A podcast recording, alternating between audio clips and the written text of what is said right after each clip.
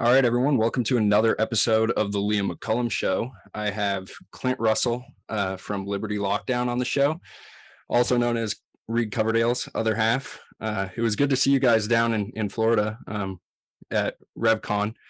Um, it was cool that Yeah, Reed could finally make it this time. Yeah, I got to see my husband. It's always always good to see him. Uh, don't see him enough, to be honest. Especially now that he's banned off Twitter, it makes it very you know we have group texts instead of group chats. It's just it just doesn't feel the same. Yeah, it was hilarious. Um, the the day of Liz Cheney's election, I was like, I put out a poll. I'm like, how many of you guess that Reed Coverdale, his Twitter account will still exist tomorrow after he reacts to it? And uh, he did get banned the next day, but it was for uh, violating their rule about like you can't make another account or something like that if you've been yeah, banned. ban, ban evasion. Yeah. Yeah, Well, I wanted to bring you on to talk about ESG. I've been meaning to get you on for a while, but now that I'm out of the university system, I have a better idea of what my schedule's like. So figured Hell I'd yeah, bring you on. And Um, um, congrats again, dude. That's awesome. yeah, thank you. And the the more I'm out, like I, I just realized how much propaganda was around me and how oppressive that was. Um, and thanks to J- James Lindsay and people like yourself, I was kind of aware of it and I was able to get through without being completely indoctrinated. So Hey, that that means a lot to me, man. I you know if I played any part in keeping you uh, inoculated, no no pun intended, from from the propaganda you were experiencing, that's awesome. yeah definitely help um also just to have this community because like i i mean I, I became a libertarian my senior year of high school so i was already aware of the principles but to like actually meet people who were standing up to all of this nonsense it was it was very helpful um and Sure. and people should listen to our earlier episode i'll link to that in the description just so they can kind of uh learn a little bit about how you became a libertarian and how you uh kind of woke up during the the pandemic. I know you were libertarian before that, but um, Yeah. you told your story, and and I'll link to that here. But today I wanted to talk about ESG. Um, you and I are both listeners and uh, supporters of of Dave Smith, and um, something that he's been talking about for a while is kind of how after Occupy Wall Street, um, corporations started to use intersectionality, identity politics to kind of tear apart the Tea Party movement and the the Occupy movement, and you no longer had like this ninety nine percent against the one percent anymore. Um, you have all of these different groups just you know vying for authority over each other. Um, and that was like a really great story, and I totally like I believed it, but I never really understood the mechanism and what was Yep. behind it. And then uh, people like yourself and James Lindsay started to explain um, ESG, and it's like, holy crap, we have all There's of the, the moving mechanism. pieces now. Yeah. So, Yeah. um, if you want to go ahead and, and just explain uh, kind of how this started, what ESG is, and yeah, just have um, take the reins and take that wherever you want. Sure. Uh, 2004, it was Kofi Annan who was the, uh, I don't know, whatever general of the UN at the time. Uh, in 2000, they had started this program. I I haven't researched this in a little bit, so you're going to have to fill in some blanks if you want the actual verbiage of things. But uh, 2000, they start this plan that's basically, you know, the Green New Deal uh, via the UN. And 2004, he comes out with this uh, this paper where they they concoct it's actually you know some college kid that that writes it but they they push it as their own and and the idea is that we're going to have we have to find a way to pair big business with government policy if we're going to alleviate the carbon emission crisis. That's the whole basis that's the whole genesis of all of this. Um, so you know kudos to al gore and his people. They they successfully infiltrated the highest levels of governmental power and via the UN, uh, they implemented ESG, which is now, uh, you know, the vast majority of uh, investment capital that, that's being managed by the the biggest hedge fund managers on the planet are doing so with the pretenses of ESG guidance. So, uh, E being environmental, S being social, social justice is what it really is, and then government or, or governance, it's uh, just like how your boards make up. Oftentimes, it's equity quotas and things of that nature. Um, so it didn't really catch fire until much later than than when the Occupy Wall Street movement was uh, undermined. But it was like its framework existed all the way back in 2004, 2005. So a long time now. Um, and I think it was God, I can't remember exactly. Okay, so the the way it it the ball starts to roll is Kofi Annan sends out this letter to the 50 biggest money managers and biggest big businesses on the planet, and he says, "Hey, this is our idea. What do you think?" And stunningly, Deutsche Bank and Goldman Sachs and all the biggest guys, they all respond positively and they say, "Yes, we're on board. This sounds great." Which doesn't make a lot of sense but when you realize that we now exist in a you know global fascistic model where big businesses have to have uh, positive relationships with big government all over the world if you want to do business globally uh, it makes sense that they would say yes. I mean what are they going to do? Say no you know and then then have uh, goldman sachs say yes and everybody else say no in which case goldman gets all the business? Like no. So they all sign on. And then just progressively over the next 15 years it, it starts to infiltrate the accounting practices, the the ways in which um, the the underwriters for investing at these biggest money managers are actually reading the the uh, the financial paperwork of of the businesses before they invest in them. Like it, it it's actually there now. Um, it it also has infiltrated its way via social emotional learning into the public school system. Um, there's a multitude of you know mechanisms by which this entire propagandistic push for what amounts to a global Green New Deal has taken hold. Oh, you're muted, man. Yeah, just just to break down the um more about like that specific mechanism and, and what's driving this. What it, what is the actual incentive behind it? What is the um, what is why does Vanguard, why does BlackRock and all of these money managers, why do they want to do this? Is it merely that sure. the UN wrote this paper and they're merely following along with it, or is is it like it's this? Both. Okay, and then there's there must be like some is there force behind it, or is the Federal Reserve propping these things along? Yeah, what, what's happening it, there? It's basically this is why I I've you know pled with the libertarians to be the vanguard of this this defense, this movement uh, because we're the only ones that really understand this stuff. And this is why I continue to go on these these shows and tours, just talking to people about this stuff because I know that we are the best people to fight this because we really get it at, a, at its base level. Whereas Republicans, like God bless them, they're not going to understand this fully. It's just the truth. Um, so the the the primary uh, mechanism for control is obviously access to central banks. So the Fed window is a huge one. If you don't have access to the Fed window as a money manager, you're basically DOA. like you can't you can't compete because you you're able to borrow money, you know, at the overnight rate, which was at zero percent for most of the past decade. Like if you don't have access to that, you're in serious trouble. So that gives you a huge competitive advantage. So you have to play ball. You can't be some outsider just going, I'm going to compete on my merit and you know, damn the consequences. I'm gonna I'm gonna just stick to my principles. No, no, no, no, no you're managing billions and billions of dollars. Some of these guys manage trillions of dollars. Like there's no way that you can actually, um, you know, stand apart. It, BlackRock, for instance, has 10 trillion dollars under management. They've lost a trillion this year because the market tanked, but uh, they still have nine trillion under management. It's crazy amounts of money that we're talking about here. So if you're managing that money and you're trying to make an outsized return, it's incumbent upon you, no matter what your beliefs are, to have a good relationship with the governments of the world. And the governments of the world are all on board with this, you know, climate change insanity. And I think it's insane. And I can, you know, probably we could discuss that further if you'd like, but um, it's really just an anti-human push. Anyways, so that's that's part of it. And then there's also um, the this the second you know prong of of how this attack took place is that the academia has programmed many of these people into being true believers. You know, there's many people out there like the people that that work in HR and um, you know hire and like hire and fire it within these corporations they they hold most of these beliefs themselves you know that that carbon is a, a crisis and that overpopulation is an issue and all this stuff so it's it's not a you don't have to like coerce everybody you know not everybody is doing this just for financial benefit some of them genuinely believe they're saving the world and and what i want people to really understand is that for those people in particular their perception is that we're under such grave threat right now because of climate change that if you have to sacrifice, say, a billion people to save the rest of us, it makes sense. That trade off makes sense.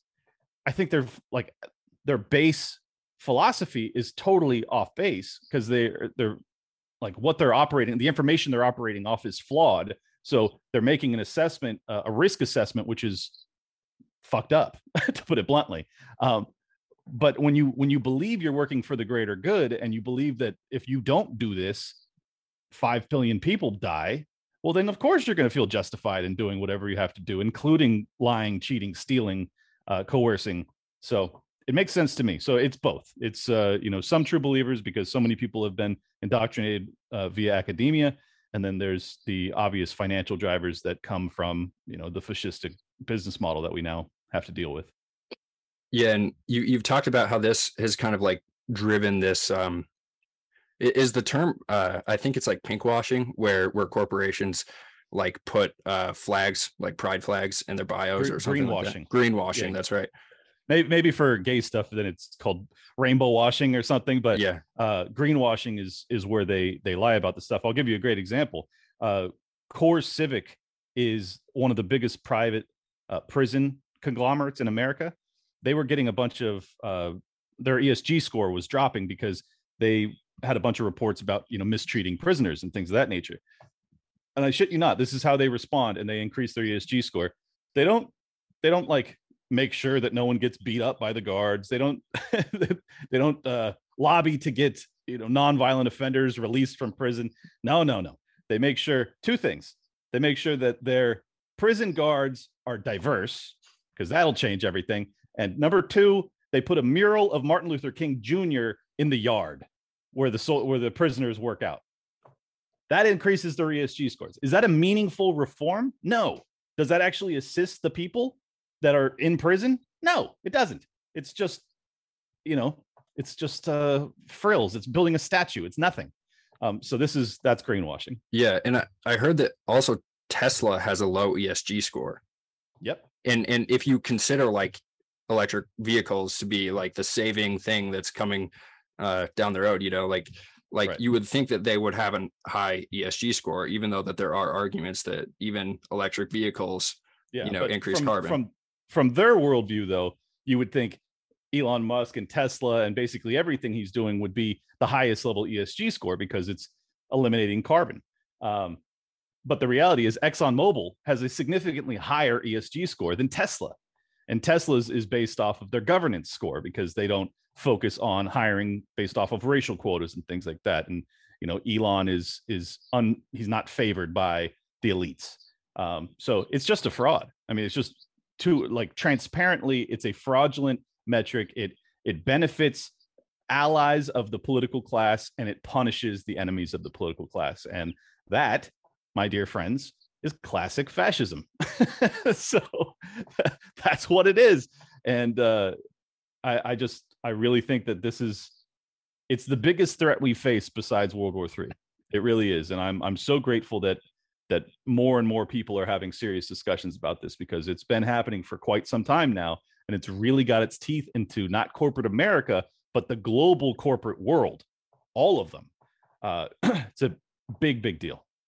And and you've mentioned that um larry fink has said that he will only invest in certain corporations that have highest esg scores. Um so he's the ceo of blackrock for those that don't know. Yeah, and and so exactly what's happening here is he essentially signaling being that BlackRock is like in partnership with the Federal Reserve. We learned that during the the pandemic. Is he signaling that he will essentially on behalf of this free line of credit that he's getting invest in corporations that that follow these certain agendas like does it it, it almost seems to me that like whereas in capitalism um, the consumer used to have the final say over what corporations do. Now we are supplanting that with the Federal Reserve and effectively they're the companies that they they fund. yeah and federal policy too uh, well there's two important things to note here first off you you're a great thing to to mention to people is that yes it's not just the access to the fed window that matters it's it's the relationship therein that you profit off of tremendously uh, blackrock was put in charge of doling out i think it was all of the ppp loans uh, during the pandemic during lockdowns like you don't get that unless you are a very favored business you know you got to be like at the highest like number one on the list if you're going to get that job um, and i'm sure it was highly lucrative no doubt about it So that's that's one aspect of it, and and two, Larry Fink doesn't actually manage. He doesn't actually have ten trillion dollars. He manages ten trillion dollars. The vast majority of that money is ours. It's pensioners. It's individual investors. It's just normal people to a large extent. Um, but because you have now relied on them to manage your money, they get the voting rights, and the voting rights uh, for for uh, shareholder meetings is what I'm referencing here. If if Larry Fink gets to you know weigh in when they own, I think it's like north of five percent of eighty percent of all Fortune 500 companies. Well, this man is extraordinarily powerful. He's he's essentially like a plurality owner of almost every big business on earth at this point in terms of his voting rights. So that's why he feels like a god, and this is why he's able to implement his worldview in such a dramatic fashion. Um, so much so that he sends out this annual letter to his uh, his shareholders as well as you know all businesses on the planet, where he says inside of it, if you don't go along with you know a focus must always be on carbon reduction. Like if you expect any BlackRock bucks, this is what you got to do. Uh, and he says it really explicitly. I encourage anybody to go out there and read his uh, 2020, 2021, 2022 newsletters. They're not that long. Uh, it'll give you a real insight into uh, how he, you know, instructs the the less powerful, but still very, very powerful. Many of them are billion dollar corporations to do what he says. Yeah, and this kind of explains why, like, a lot of confusing things happen with business decisions, like that that end yes. up so like uh, I think you mentioned in the past that um, Gillette and and their decision to run that ad that lost them. I mean, count. You know, I, I don't even remember the figure, but certainly, like verifiably, it lost them a crap ton of money. I think it was during the the Super Bowl. It was a Super Bowl commercial yeah. uh, where they were just like they essentially trashed their entire consumer, just men, and they yep. they were pointing out toxic masculinity. And then another example, um, for probably my listeners, uh, being that I, I, have a lot of people from Montana who are like blue collar workers and, and truckers, the GoFundMe example, where mm-hmm. where GoFundMe pulled uh, the trucker protests donations that that yep. they earned. Um, uh, can I can I add one thing there? Yeah, yeah. What's, go ahead. What's, what's also important to realize is that the the primary driver behind cancel culture um, or getting businesses to go along with it it's not even the businesses themselves because like i don't think that gofundme really wants to do this. I don't think they want to take this this uh this path but payment processors which all rely on the federal reserve have basically just all in unison said if you don't have a cancel culture mentality we will stop supporting you this is a uh, I have evidence of this too. It's uh, Give Send Go, which came in and supplanted uh, GoFundMe in terms of offering these services, these uh, these fundraising services to these organizations which had been essentially blacklisted uh, through GoFundMe. Well, then Give Send Go gets a you know call from PayPal and Visa and Mastercard and American Express, and they say, "Hey, we're not we're not going to allow you to process payments if you guys don't also cancel these alleged fascists which are fighting for their fucking freedom in Canada." You know, so uh, it really it really does stem from Federal Reserve policy. I, I I think that's the one thing that people they struggle to believe it, but I am 100% convinced that it's not just Federal Reserve, but also federal government policy. Those are that, those are the two drivers behind all of this. And when we're talking about you know big business, like the biggest businesses on the planet, and them doing all of this crazy stuff that their consumers despise, you have to realize like why. You have to ask yourself why. I'm giving you the answer. Why?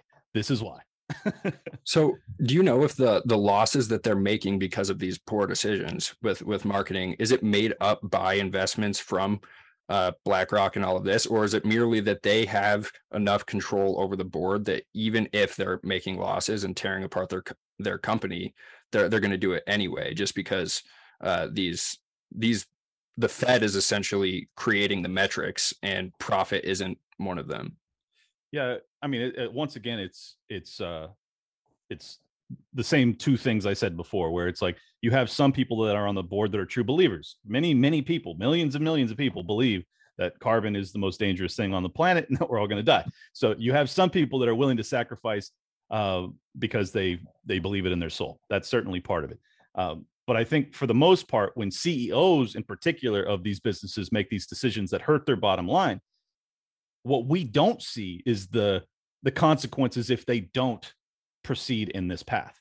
Because if your ESG score drops because now Gillette has been labeled some sexist business and BlackRock, State Street, Vanguard all divest themselves of your your shares. Well, then your your market cap takes such a massive hit that you're saying to yourself, well, sure, I'm going to lose 20% of our consumers by taking this path, but I maintain my share value because otherwise I'm going to get my my market uh, cap dump, you know, dumped. So it's a it's a it's a gamble. You know, you you can't know for sure which is going to hurt you more, but I'm sure that there's the CEOs have to be quantifying this. They have to be sitting down with a calculator and their accountants and and their attorneys and everybody else going like, all right, which which path makes the most sense? And I think evidenced by the fact that almost all big business has gone woke, uh, the calculus is that it benefits you to do so, and that is deeply problematic. Yeah, and you, you mentioned before, I, I think another podcast that states might actually be completely divested from by some of these yep. investment companies. Um, do you think that explains why, like states like California um, today, just announced that they're going to try to get rid of uh, all um, vehicles? I think new vehicles by 2035 if they're not electric cars. Oh, I didn't even hear that, but it doesn't surprise me. Um, yeah, I mean that's certainly part of it. I think also it's it's politically pal- palatable in states like California because you have a bunch of lunatic lefties that think that like carbon's the greatest danger. So whatever, whatever. I already have a Tesla. Why shouldn't we vote for all of these poor people to also get one? you know, like like that's their their mindset. It's uh it's insane. But yes, that is certainly playing a role in how both Republican and Democrat governors respond to these things because they're trying to get you know laws put on the books where ESG metrics are now important when it comes to state level decisions. So that this is why I'm such a fan of what DeSantis is doing. He just came out last week and they are now divesting all of Florida's state pensions from any uh, money manager that implements it via ESG guidance. That is enormous because that's, that's, hundreds amazing. of billions of dollars. Yeah, that's rad. Um, and it's also not unlibertarian. You know, like that's the coolest thing about it is he's actually doing the right thing. He's just saying, "Hey, we're not going to have you deploy our capital in a way that's counter to our belief system. That's what you ought to do, anyways. That's what everybody ought to be doing." Um, so that gives me a lot of hope that there is there is both a greater risk of states being hurt by ESG, but the states that recognize it early enough are going to benefit tremendously. I think that that the the future of the economy in Florida, as long as DeSantis is in charge, is going to be eh, eh, like blindingly bright because you know I don't know if it's him or if it's his advisors or whoever, but whoever is rolling this stuff out, it's absolutely ingenious because there is so much uh, pent up demand for anti woke business practices that you will see a flood of corporations into Florida for that that protection too. I, I think it's going to be a, a, godsend for the people of Florida. Are there any um, smaller money managers that are pushing back against this and and trying to like compete with the larger ones? And um, yeah. I mean, how how successful are they? There, I mean, there's none that I'm aware of uh, that that have existed historically because this is a relatively new phenomenon in, ter- in terms of like them actually explicitly stating this is what they're doing. We have an ESG fund. That's what we do. Although these funds go towards ESG stuff, uh, which by the way is also a lie because it's it's only I think like 20 it's like half of the the money that's in those funds has to be put towards esg or something like that maybe it was 80% 75% i can't remember i read it a long time ago um, so that's also bullshit because if you if you genuinely believe that this is like the most important thing in the world you're going to say oh obviously every dollar in here has to go towards esg business it can't you can't have 20% going to oil and gas production. Like that's crazy. Um, but that's how it works. So it's a fraud. Anyways, moving on. Uh, so as far as new competitors go, yeah, uh, Vivek Ramaswamy, who's who's probably like he's he's the second most influential person on me in terms of like wrapping my head around this because I, I read his book a while ago. I think it was called Woke Inc. And he really he he doesn't go deep enough to be honest like you gotta you should probably just listen to my show if you want to go as deep as you need to to understand this stuff because he's still he's very much a moderate and he's still a businessman. He's trying to like go along to get along to some extent. So he's not going to tell you the real truth about you know the origin stories and things like that. But nonetheless, he does do a good job of highlighting uh, many of the issues with it. And he's creating a competitor to all of the biggest money managers, and it's called Strive Capital Management. And they literally in September, so a week from now, they're going to be taking in funds for a ETF that is basically anti woke, anti ESG. Um, so I'm I'm rooting for him. You know, we'll we'll time will tell because uh, I think he's going to get very politically unfavorable treatment, and I would be surprised if he can succeed in the face of that. But there is a populist revolt against this stuff that is starting to blossom, thanks to people like James Lindsay, and uh, we'll see. Time will tell. Um, so I was just thinking, like, with often what you hear from people who promote ESG is that uh, we should favor stakeholders instead of shareholders. But what with you had mentioned earlier, um, with what you had mentioned earlier about how uh, the Fed is essentially and, and Larry Fink essentially has, you know, the the majority share over these companies and has somewhat of a say over how they they control their business. It, it's not even that like there is any way for there to actually be like stakeholder capitalism. It's that there will be share shareholders who try to represent stakeholders. So it's it's in, all in square all in scare quotes like right that they don't care in my humble opinion they don't care at all about like here's another example for you um vanguard in or no excuse me it was state street they had an investment in a uh, a company in africa that there was terrible sexual assaults that were happening like on the plantation. It was some sort of food production. And their response to that was not to, you know, fire and get the the sexual assault people prosecuted. Their response was to build a statue across the street, not even across the street, but like 20 feet away, nose to nose with the bull on Wall Street. And it's this little girl. And it was like the brave, brave girl or something is what it's called.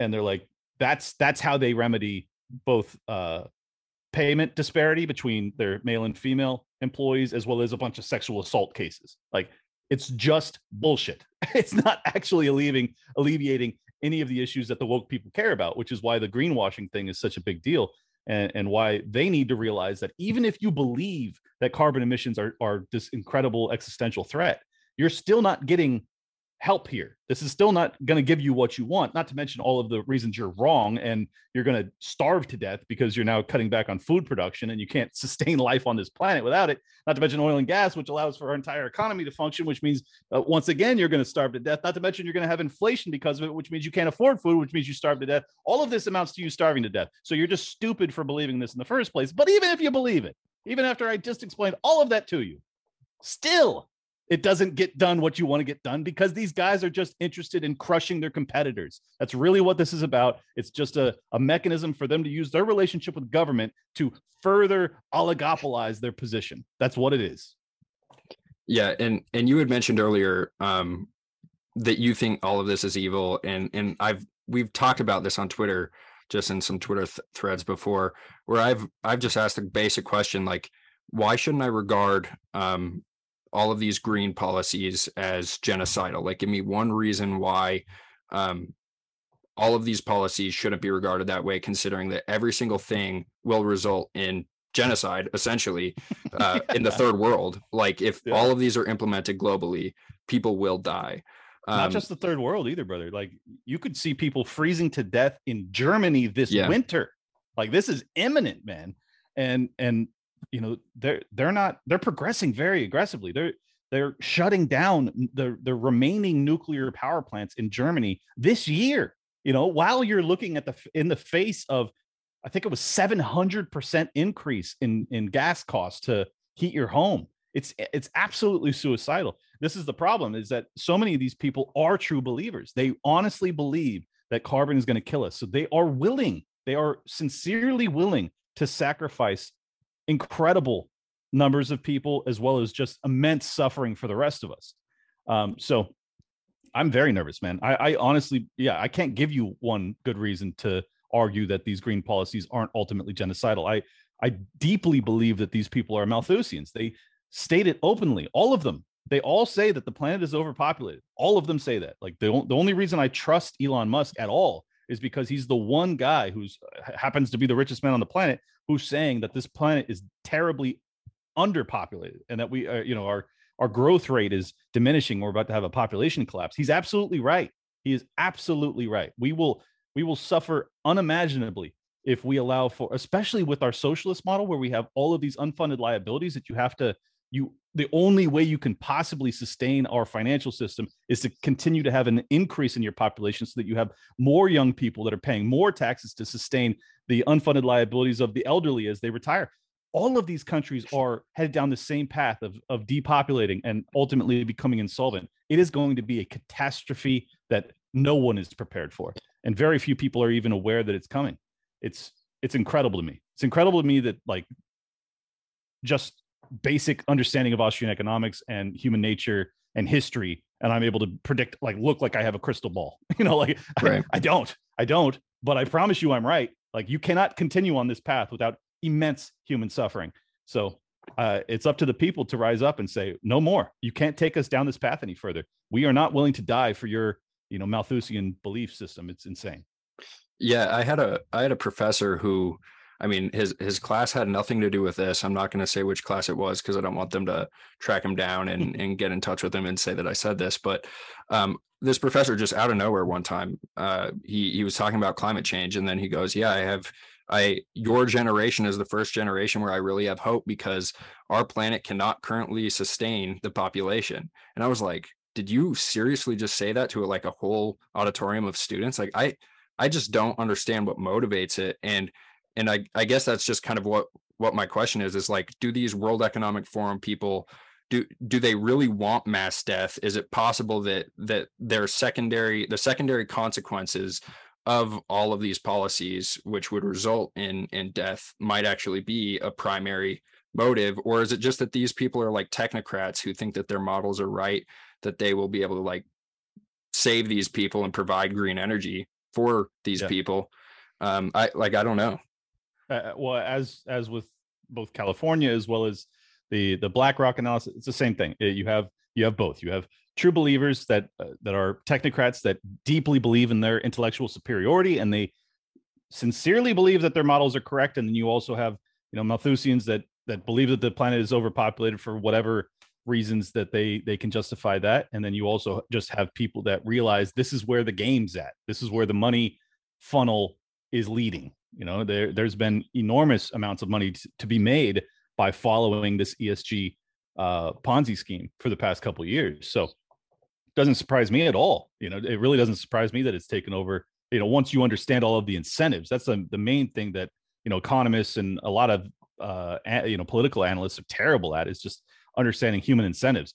The incentive structures, and this is what's so brilliant about the people that created this ESG scam, was that they understood the incentives to to get big business on board with this. So, um, I think it's both. You know, I think I think there are some people that really think that the planet is overpopulated uh, but the, I just want to emphasize it's they're wrong. That if you believe like there has been doomsday prognostication from people that believe the planet's overpopulated my entire life and much much prior to that for a very very long time and their predictions have always been wrong because they always underestimate human innovation they never believe that we're going to find that new uh, that new energy source that new mechanism to like fracking fracking completely changed the entire uh, concept behind whether or not we were uh, running out of oil and gas. And it also made america you know for a time a net oil and gas exporter. Can you imagine? Um, so they're just wrong. And and the more people you have on the planet the more brains you have working towards problem solving it ultimately like quantifiably you can just predict that if you have more people, you have, and you like say these problems are real, and there are obviously many sincere economic, or excuse me, uh, environmental issues. But the the answer to that is not central planning; it's decentralization and population growth, allowing the the incredible ingenuity that exists within, say, one percent of human beings to problem solve this stuff, and and allowing the profit motive to solve these problems because there is profit to be made. So it's uh It's very dangerous, man. If we if we allow the technocratic, you know, top down control and problem solving to deal with this, like just consider this for a second. If you think that this is an existential risk, who's the last fucking person on the planet that you would want in charge of it? Like Joe Biden and the and the Democrat Party? Like no. Like so even if you think that this is ultimately like the gravest risk that we face, which is nonsense because we're on the cusp of World War III, but assuming you believe that, you have to you have to look at how government handled COVID for God's sakes. Like, do you think that that that worked out? Like, do you think that if you give them all of the money and, and power and control, that they are going to, uh, you know, eliminate carbon emissions? It's nonsense. It's never going to happen. It's never going to work. It's insane. It's an, it's an insane belief system on both fronts. So I'm just imploring people to wake up before it's too late. Yeah, and this this kind of gets to like the the beauty of Austrian economics and like praxeology and the idea that like humans are not things that you can just place on a model. They're not like this uh, static force that like if you if you just like model out with all things being equal, all things being constant, that we will have a population bomb, as Paul Ehrlich put it in the 60s. Mm-hmm. Like, like no, humans adapt and they have and that's that's why we're at the top of the food chain and like yeah yeah and and i think and that they, it's and just they respond they respond to incentives i mean look look at what happens when you have a more affluent civilization they stop reproducing you know that's so like part of allowing capitalism to flourish alleviates your concerns about the population bomb or, or boom or whatever you want to call it so it's like these people are just detached from reality man it's really crazy and it might it might actually get to like the Malthusian idea that like if you do think that humans are just things that can be inputted, like you can just input right. them into a calculation, then they really are just numbers and they're they're quantifiable and and there's nothing really valuable or like nothing behind them other than just like what the model represents. Yeah, well that that's why I I view these people as communo fascists. Like they're they're really communists at their core because they believe in global governance. That's what that's what's necessary. If you believe that carbon is going to kill us all, you have to have a global government. There's no other option, you know, because you're well, I mean, the the other option obviously is to innovate your way out of it, but from their worldview, that's an impossibility. So we only have the option of basically making a global government, which in that case, you can justify going to war with China because they're not reducing their emissions nearly as fast as we are. We're actually we've gone down significantly while they've like doubled and tripled. So yeah, I mean it's it's the most dangerous worldview imaginable, and uh and it is Malthusian. It just is. yeah, I'm I'm wondering a little bit about um the World Economic Forum and if there's any like verify verifiable link that like Klaus Schwab has to ESG metrics and if if like oh, it's yeah. okay. So it's not just speculation that their interests align. It's like he is actually aligned with this and and a part of it. Oh yeah, the, I mean the World Economic Forum is the the primary uh, mechanism by which they get the biggest money managers and biggest businesses on the planet to, together annually in Davos, where they all get up there and they you know they kiss each other's asses and they talk about how great they're doing.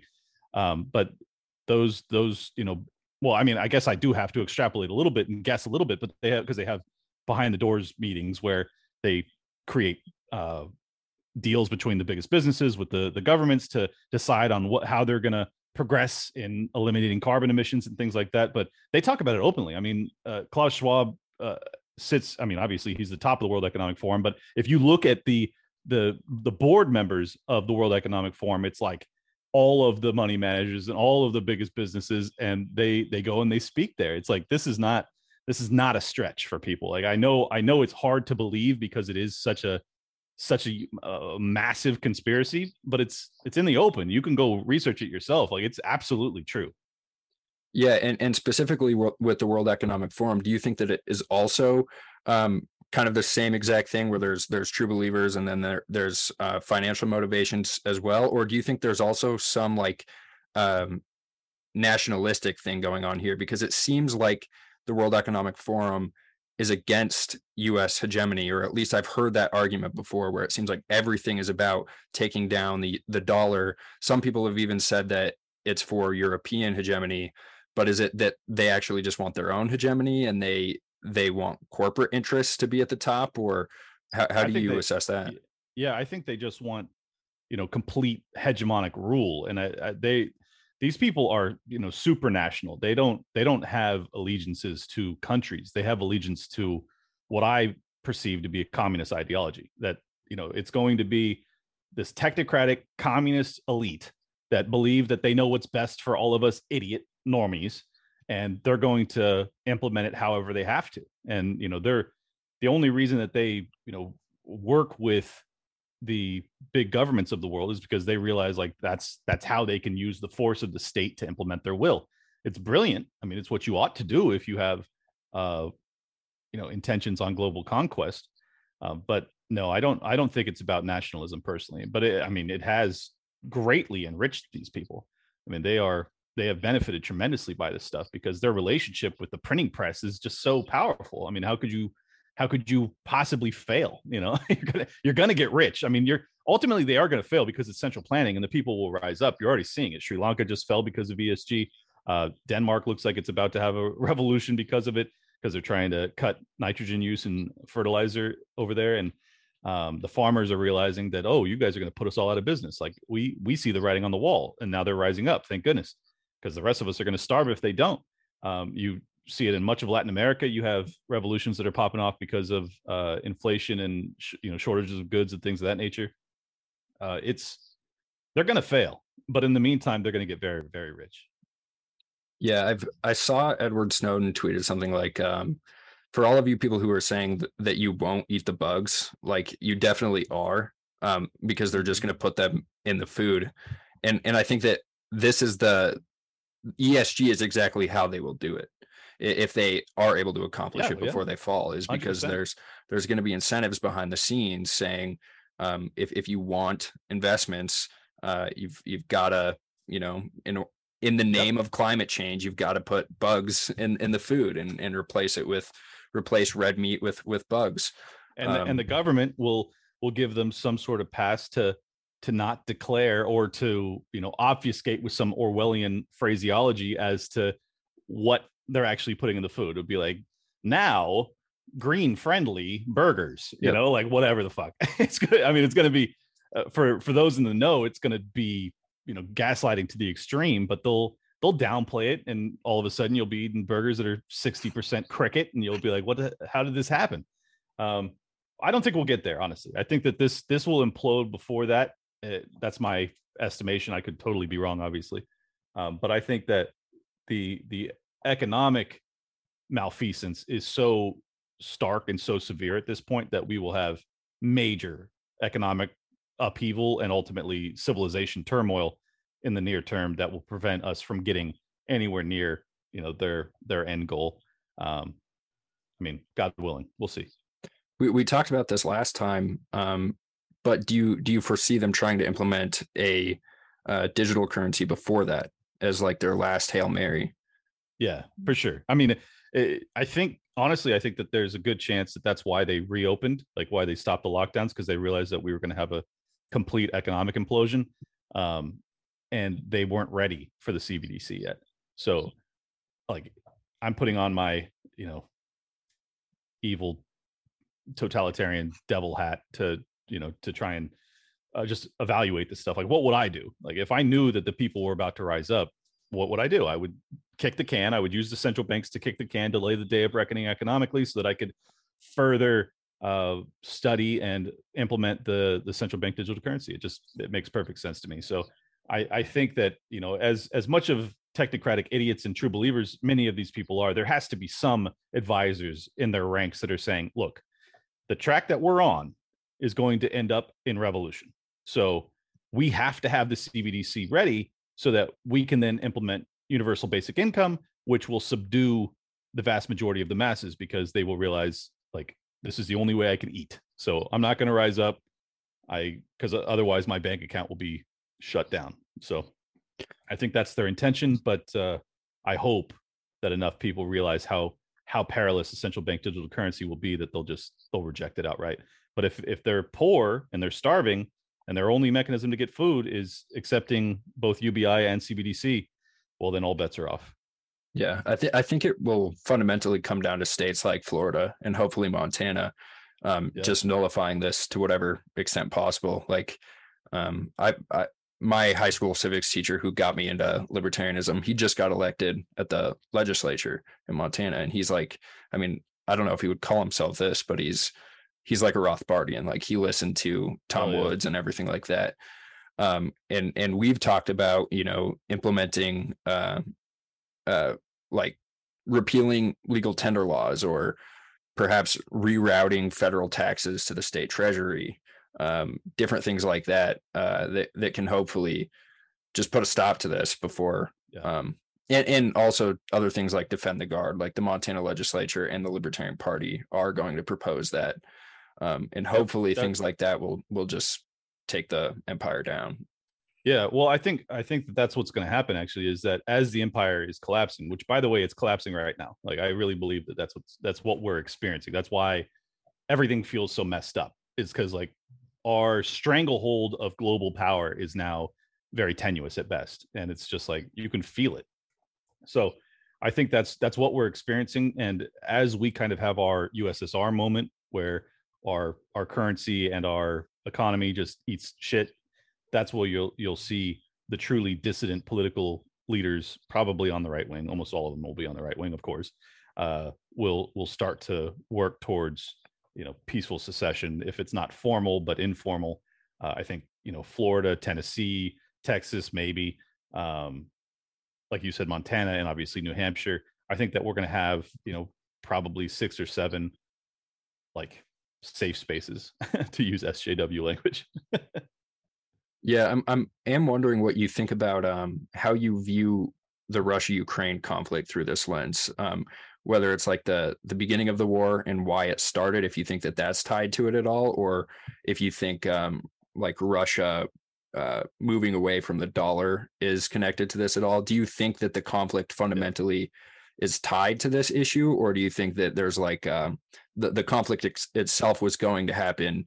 Um, but there just happens to be some relations, I guess, on the periphery. I mean, it, there's no doubt it plays a role. Like, of course, it plays a role. The the number one import, or ex, excuse me, export for for Russia, basically, like the primary driver for their economy is oil and gas. That is very counter to the the true believer ESG people. Um, so there's no doubt that they they want to punish them for that. But then you look at their relationship with countries like Saudi Arabia, very positive. So that doesn't explain it entirely. There's obviously you know geopolitical reasoning that we'll never know the truth about, but we can only hypothesize on. I think that uh, there's a lot to be said for you know wanting to pin down the two biggest threats, which is China and Russia, for from their worldview. I, I don't think that it should be this way, but that's how our leadership views it, the liberal world order. So um, I think that it's it's a dual front or a you know dual purpose war, and it, there's no doubt that that the U.S. involvement in Ukraine was the catalyst for all this, as well as NATO, obviously. So I think that they wanted it and they got it, and uh, let's just pray we survive it. Yeah, it almost seems like there might be even three interests where some people are trying to defend the U.S. dollar here, and that's why they're partnering with Saudi Arabia. But then, like WEF people are like, well, we can take advantage of this, and and we can take down both Russia and the U.S. I don't Yeah, know. no, I think you're, I think you're right. I mean, that's that's another uh, as weird as it sounds, white pill in all this is that there are different sects uh, that are trying to you know implement their will and and work towards some sort of global dominance. China is also a competing interest that is trying to have some level of at least global autonomy, if not global dominance themselves. So um, yes, the, the fact that Putin, you know, his uh, he was already working towards exiting the U.S. dollar, and and the fact that he he made the ruble backed by gold to some extent during the uh, the early days of the invasion when all the sanctions hit. Like he knows he knows what time it is. He knows what this game is. It's like this is about defending the dollar and and its utilization of the of it in trade as the global reserve currency. Like there's no doubt that always plays a role in in all of our our uh, militarism, but it's more complicated than that too. Yeah, I just to kind of finish up here, I am wondering if uh if you think that there are any leftists out there that there that are waking up to this. I mean, it does seem like our interests kind of converge where their definition of fascism if there's like a venn diagram it's like what all corporatism and all things that we would consider fascism like corporate uh, government interests converging like they consider that fascist too. It's just that they also kind of put in free market uh, economics as fascism too. So Yes, like in a in a sense we we can partner on this issue and i i wonder if you see any leftists waking up to this. Yeah, I mean they are, but the the problem is is that their solutions are going to be counter to our interests, um, because they're going to want to nationalize big business, you know, like that, and that's that's what we're fighting against is that these businesses have already been nationalized, if not, you know, globally nationalized or globally owned. I don't even know what to call that. Um, so I don't know that there's a a coalition to be found there. I'd have to give that more thought. I certainly, you know, pushing back against the fraud that is ESG. Like we could do that together, but we're going to end up fighting each other at the end because they are still true believers to a large extent in you know carbon uh, reduction schemes and things like that, and carbon taxes and all this other stuff that we would absolutely despise. So I don't know. It'll be it, it would be a challenge, but uh, I would certainly just encourage people on the left and right to realize that you you are under existential threat and it has nothing to do with carbon but rather the lie of you know trying to eliminate carbon production at all costs. Like it's it's going to whatever whatever evils you think it's going to present uh, it'll be a thousand times worse in reality if you allow global government schemes to try and alleviate it. So i hope i hope that uh, some people on the left that you know ultimately care about climate change because they think it's you know it's going to affect the poor and minority class the worst like i'm telling you your your belief about saving one life when it came to lockdowns is the reason that you now see revolts all over the world and inflation skyrocketing and you have starvation that's now rampant. Like your belief system in this technic your faith in this technocratic elite that have the this ingenious capacity to remedy all that ails is flawed deeply. You need to reevaluate your priors. You need to look in your soul and say do i bear responsibility for the human suffering that's existing on the planet today that i i claimed or i believe sincerely was going to assist the poor and the minority classes? Like because if you can if you can do that then you might be able to be reached. Um time will tell if they'll actually be reached. I don't know. Yeah, just as a last question here, um, I'm wondering if you have any advice for people who might wanting to might want to leave the financial system or at least like safeguard themselves from it. And then also, um, just if you have any like call to action or anything, what what you think people should be doing? Like what should the average person be doing in their states? And yeah, what can we Yeah. do to help? Yeah, I mean, I, I certainly I think diversifying your personal portfolio so that you have hard assets in case the uh, the governments do decide to allow the dollar to go bust and, and migrate to a CBDC, you're going to need hard assets to weather that.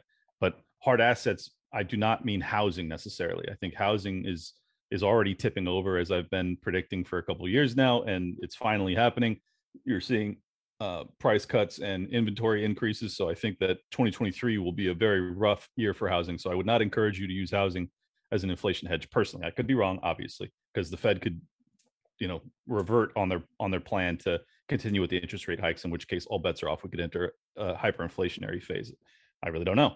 Um, but I think that if you haven't diversified into cryptocurrencies, into precious metals, into you know, and also having you know the capacity to produce your own food and things of that nature, you know, be just be more self-sustaining, be less reliant on the banking system, be re- less reliant on the the supply chain. Like those are all things that you can do in your personal life. As far as what you can do uh, politically, make sure that you only vote for people that that actually understand this stuff, and there's very few of them.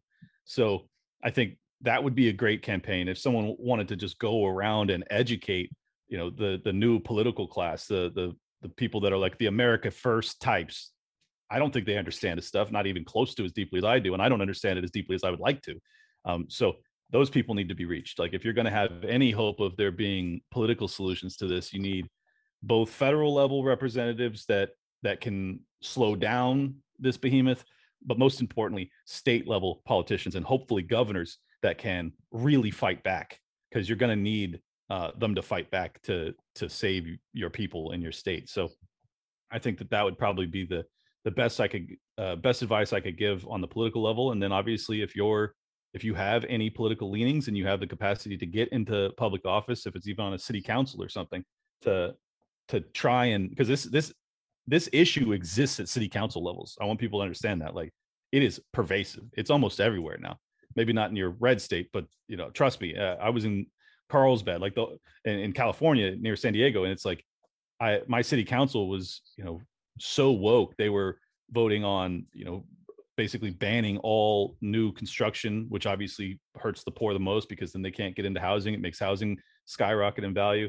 Uh, they were, but simultaneously they were, you know, actively voting to to stop, uh, you know, harassing the homeless that were overtaking the city there too. So like when you look at at cities and states that are just being overran with homelessness and and drug addiction and things like that, like there is an ESG component with that stuff too. Uh, so it's whatever level you can fight it, you got to fight it. Yeah, I, I really think that that's the hope is that there's a, I mean, there is almost like this populist revolt going on at at local levels, like in especially in red states like Montana.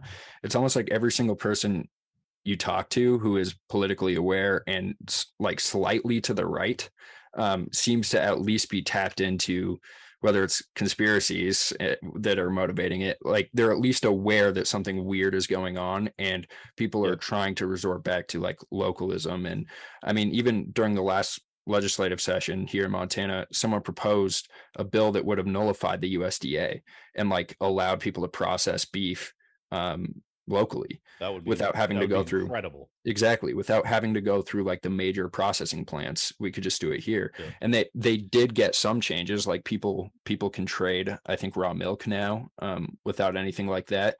Um, that's huge.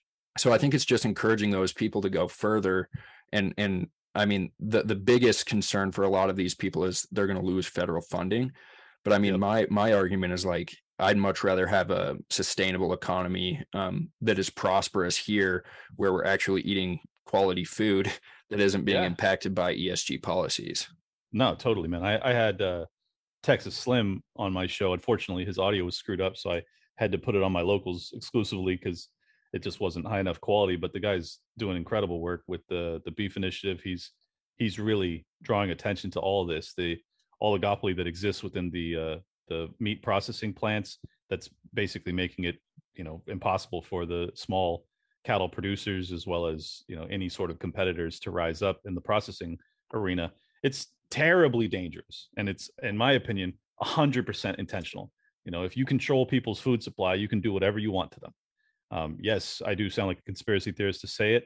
No i don't care. Uh, that's my belief. I believe that's what they're doing. So um, I think it's it's really important that you know even even if you want to if you want to take a longer longer time horizon uh, solution mindset, then you know get involved with your your uh, your school council. Make sure that the curriculum for these kids is getting rid of this incredible like you're you're having so many young people that have these terrible anxiety disorders.